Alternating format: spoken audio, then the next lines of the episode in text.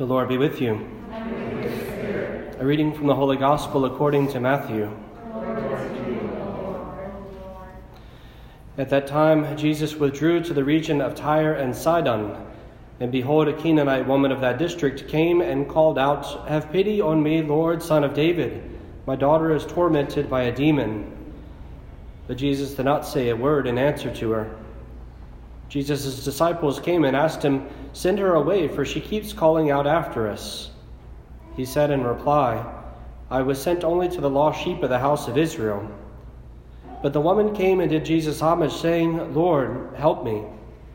He said in reply, "It is not right to take the food of the children and throw it to the dogs." She said, "Please, Lord, for even the dogs eat the scraps that fall from the table of their masters." Then Jesus said to her in reply, "O woman, great is your faith. Let it be done for you as you wish." And the woman's daughter was healed from that hour. The Gospel of the Lord. Praise to you, Lord Jesus Christ.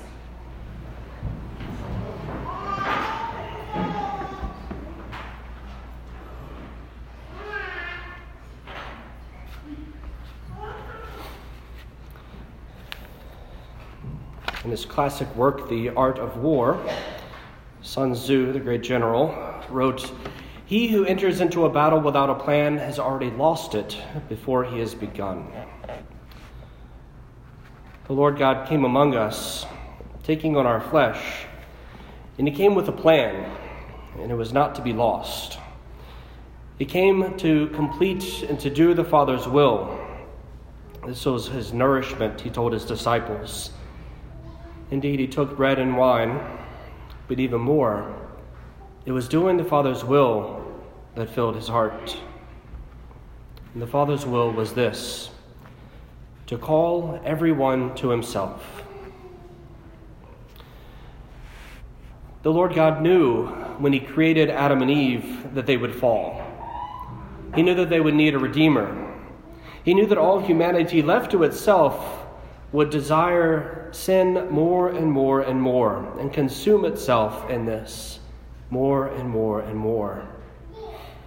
So we set out gradually over time to bring about the redemption of the people, ultimately to bring and offer the gift of salvation. Several millennia before the coming of Christ in the flesh, God set out in a specific way to complete this task. He chose the people of Israel through one man, then his family, then a community, then an entire people, and ultimately a nation and a religion.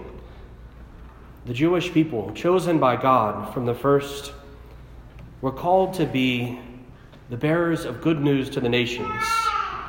He made great promises to them, and he made covenants with them that would draw them into the family of life, the family of God. These covenants were such that they would draw the people of Israel to the Lord, and then that they were meant to be the ones who would then take that good news, take that light, and ultimately be the ones to share it with the world. This is where we have the, the reality that we see in the, in the first reading today from the prophet Isaiah, that indeed the Lord desired not just a handful of people for himself, not just a particular nation for himself, but he said he desired that his house, a house of prayer, would be for all peoples. Not just a few, but for all. Already the Lord was well at work, bringing his good news of salvation to the nations. Again, the people of Israel were invited to take part in the spreading of the good news of salvation and the, the work of salvation itself. But very often they fell away. They worshipped false gods. They worshipped themselves, doing their own will, saw the pleasures of the world and the flesh, and ultimately fell away from love of the Lord. But the Lord was always faithful.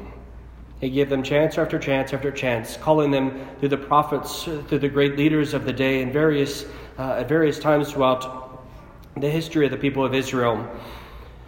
And many remained close to the Lord, and ultimately many still fell away. And there came an ultimate point, the point of, of kind of integral change in the story of salvation, when Christ took flesh of the Virgin Mary. The plan was coming to its head. the people of Israel were given another chance, that for many centuries they've been preparing for the one, that they have been preparing for the Messiah, the Savior, given signs, and here are the things that will accompany the coming of the Savior. And Jesus did all of them and more. And he did it in dramatic fashion. It was the chance for the people of Israel to come once again and to fulfill the role that they were supposed to have in the story of God. Many responded, but also many rebelled.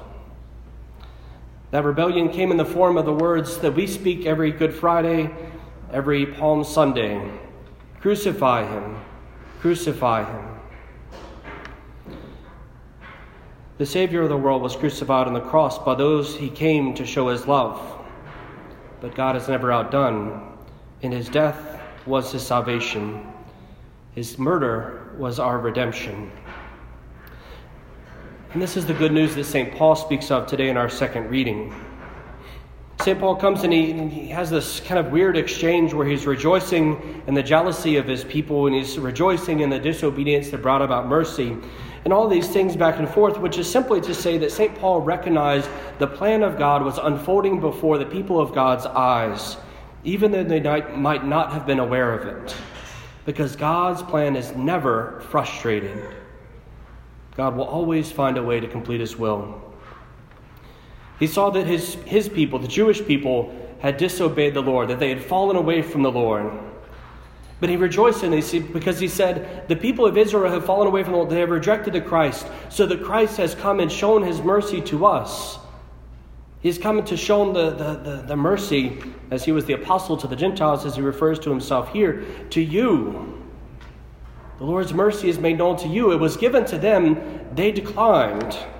They had first right of refusal, if you will. And they have declined. They have not received the Christ. But you, Gentiles, have. And then he writes further, but beyond this, the plan of God is still unfolding because disobedience brought mercy to you. So now that you have received mercy, you can go back to the people of Israel and proclaim to them the mercy of God so that they might receive mercy. The ones who were supposed to be the first then become the last. But mercy is always extended as an option. In this, God shows himself in his power. As Saint Paul says, God allowed all to disobey, so that all might receive mercy. All of that is the background to our gospel, and it's helpful to know it and to remember it, to have in our mind constantly the, the lens of the story of salvation, so that when we come to encounter certain, certain events in the life of our Lord, they make more sense. Without that, without the background and the understanding that the Jewish people were the first ones, they were the they, they were the ones who were supposed to have everything first and then share it with others. And there's therefore the, the Lord has a plan. It comes to Israel first and then it goes to all the rest. Without that, it seems that our Lord is just kind of mean today. There's a woman who's not a Jew, so he ignores her and then he calls her a dog.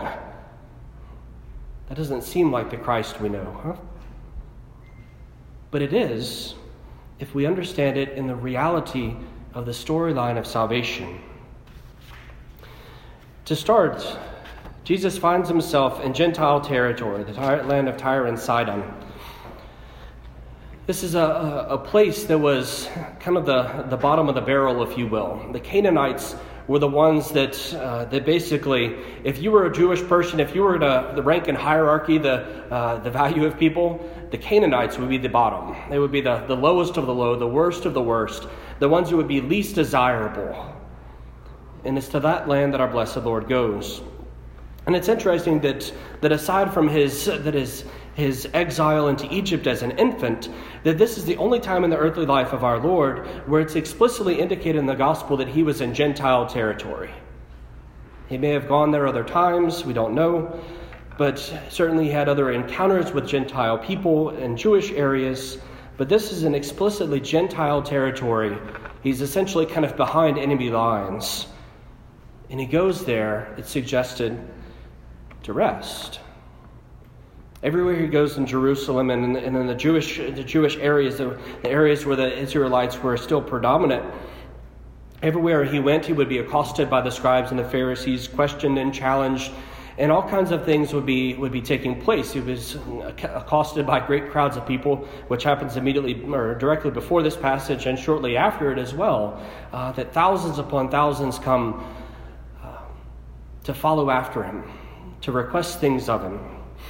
But it's suggested as, as at this point of the gospel, or in the second half of Saint Matthew's gospel and getting near the passion of the Lord, it's been suggested by many that this was a way where our Lord was kind of pulling back to a place where he would not be as frequently um, called upon.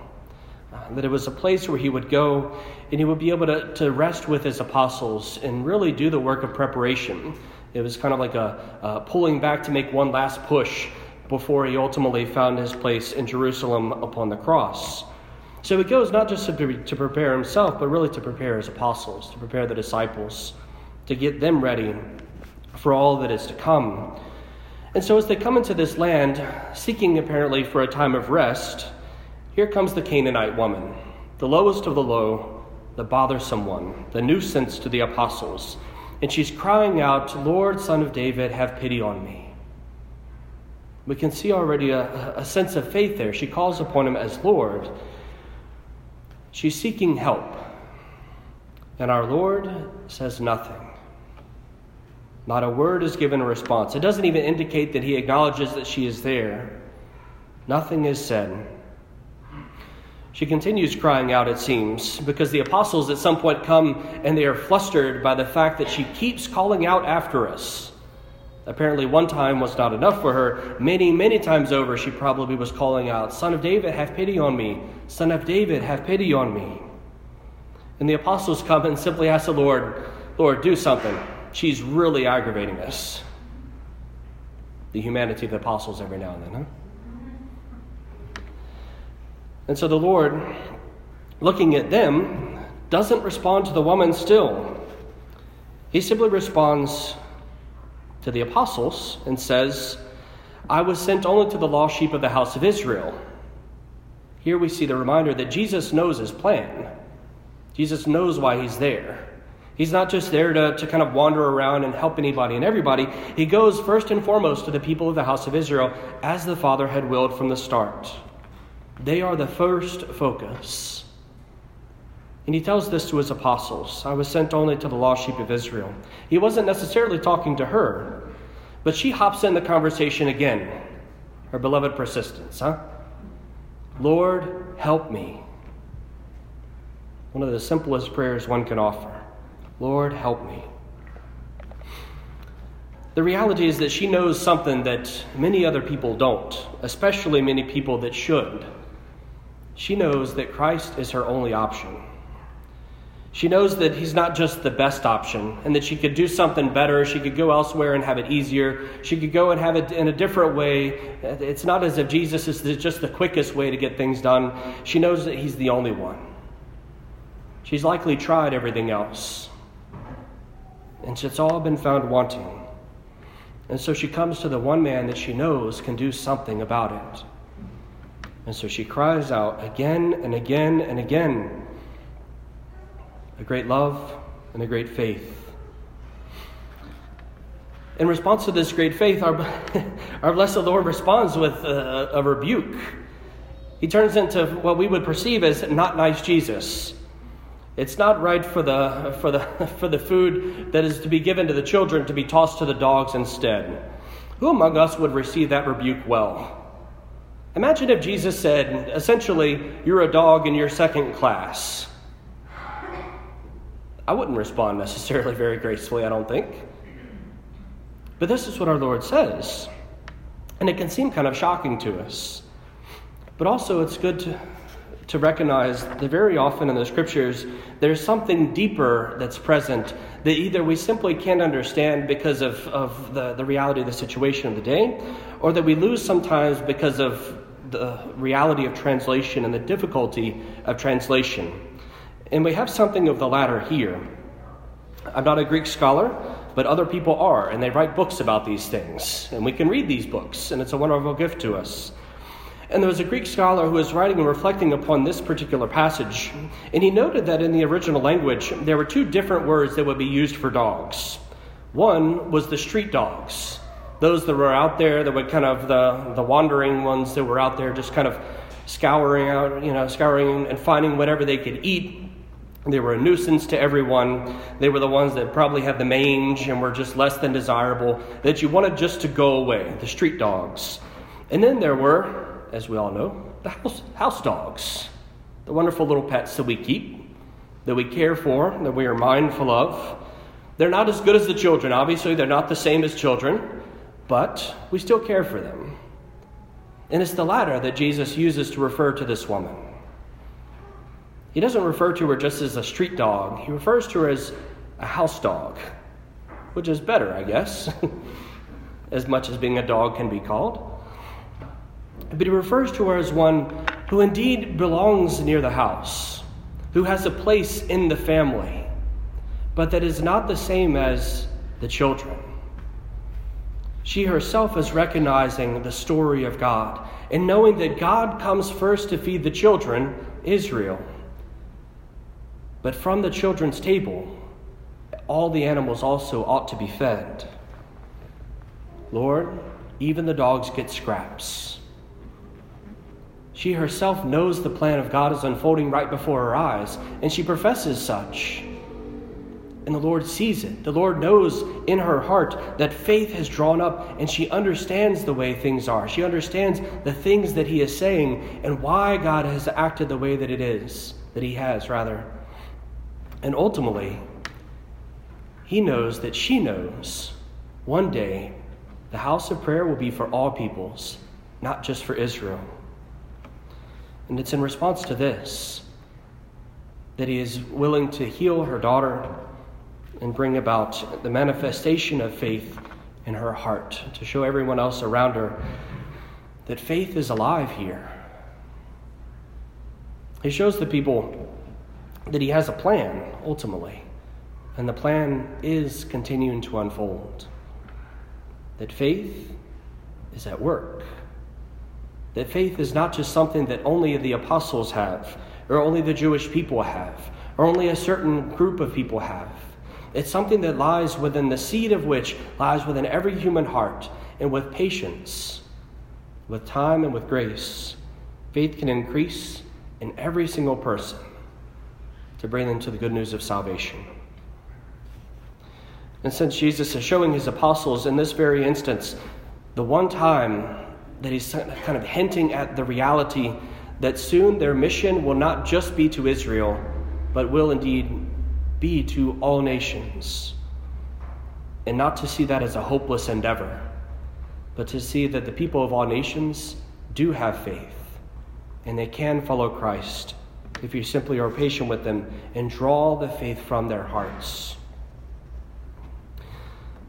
Reflecting on all these things, we see several important things for us and practice for our own lives. First and foremost, that God always has a plan. We can cooperate with it or not. We can understand it or not. But none of that necessarily is going to change the fact that God has a plan. And his plan, again, is never frustrated. There's never anything that we can do that will so knot up our lives that God cannot undo it. And this is a wonderful source of hope for us, that there is no distance that we can go from God that he is not able and willing to go to bring us back to himself. Indeed, he seeks the lost sheep of Israel first and foremost, but he continues to seek all of us the same. Secondly, that our relationship with Christ is not always as we would expect it to be. And this is an important thing for us. And the reality is, in the life of prayer, sometimes whenever we go to pray, we expect the Lord to respond to us. We expect something, something to happen. We expect a response. We expect a source of consolation. We expect some encouragement, maybe peace, an answer to our prayers. Oftentimes when we come to pray, we, we do expect things. And this is certainly the case. Indeed, we should. If we come with faith, we believe things will take place. But the simple reality is that sometimes in the Christian life, when we go to pray, the response is silence.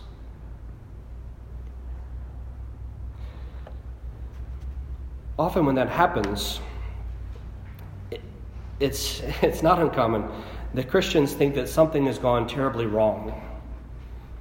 When we go to pray and there is silence, when we don't hear something back as we might have previously, sometimes people think that they have prayed wrong, or they have prayed unworthily, or that the Lord has given up on them, or they've done something so great that the Lord doesn't want to respond to them. For some reason, the Lord is mad. Huh?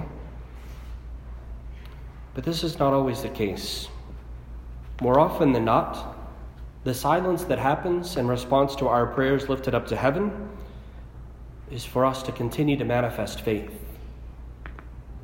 The silence that our Lord gave here to the woman, the lack of response, he was mindful of it the entire time. But the lack of response was in order to draw forth from her a profession of faith, in order to draw from her an act of faith that she was willing to take the next step, that she was willing to continue to profess belief in him and in his power. And very often the Lord invites us to the same. He invites us to pray with trust. Again, it's easy sometimes to pray to pray to God as if he's a, a, a slot machine. We'll put in the quarter that is our prayer, and sometimes we sometimes we, we come up empty, sometimes we get a little get a little something back, and sometimes you hit the jackpot and everything, all the bells and whistles start going off, and the Lord answers your prayer perfectly and abundantly and over and over and above what we could have asked. But this is not genuine prayer. The Lord desires us to come and to pray with an absolute trust in him, regardless of what happens in the consequence, regardless of whether there is silence, or regardless of whether there is action.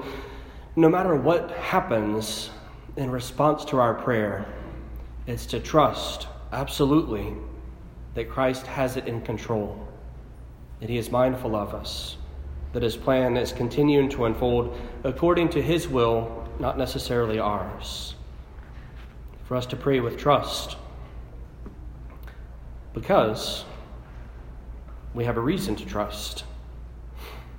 In the gospel, the woman comes and she she lays herself out before our blessed Lord and before his apostles in an almost embarrassing manner. She's calling attention to herself. She's clearly aggravating the apostles to no end.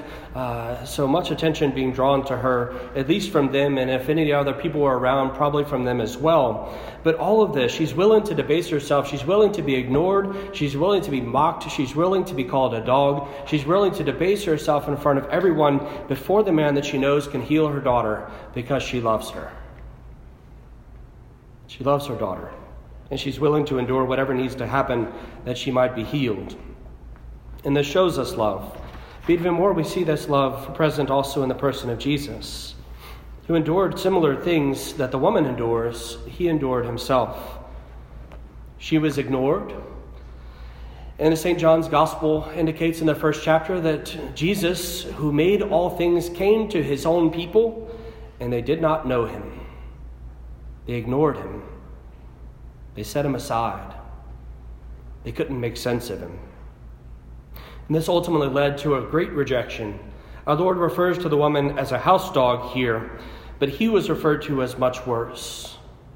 His crime was ultimately blasphemy, for bestowing upon himself the title Son of God and being willing to forgive sins. And ultimately, rather than just simply receiving a word of rebuke, he was rebuked ultimately in his crucifixion and his death. And all of that for love of us. For love of us, the children of the Father. This was his plan, to come and to show his love for us in flesh and in blood. He came to love us even until death. And the one thing he desires in return is that love as well, for us to turn back to him and to love him. Indeed, our opening prayer talks about that reality, that, that, that for those who love him, great things are stored up. And then we further prayed in the second half of the prayer that we might love God in all things and above all things, so that we might one day rejoice to behold him in the kingdom. And so as we offer this Holy Mass today, it's an opportunity to recognize that for centuries, for millennia, God has been working a plan that includes you personally. For millennia, he has been working through individuals far and near, to bring you the good news of salvation, to to show you that you are loved, that you are sought out as one of the sheep. And he desires to show you that love here, especially in the Eucharist, with the gift once more of himself and his flesh. And all he desires is love. So it's for us to return that love, to recognize this gift and to give it back to him instead, rejoicing here and now that we're able to love him with our impure hearts, but we look forward to the day where we love him perfectly and the kingdom prepared for us.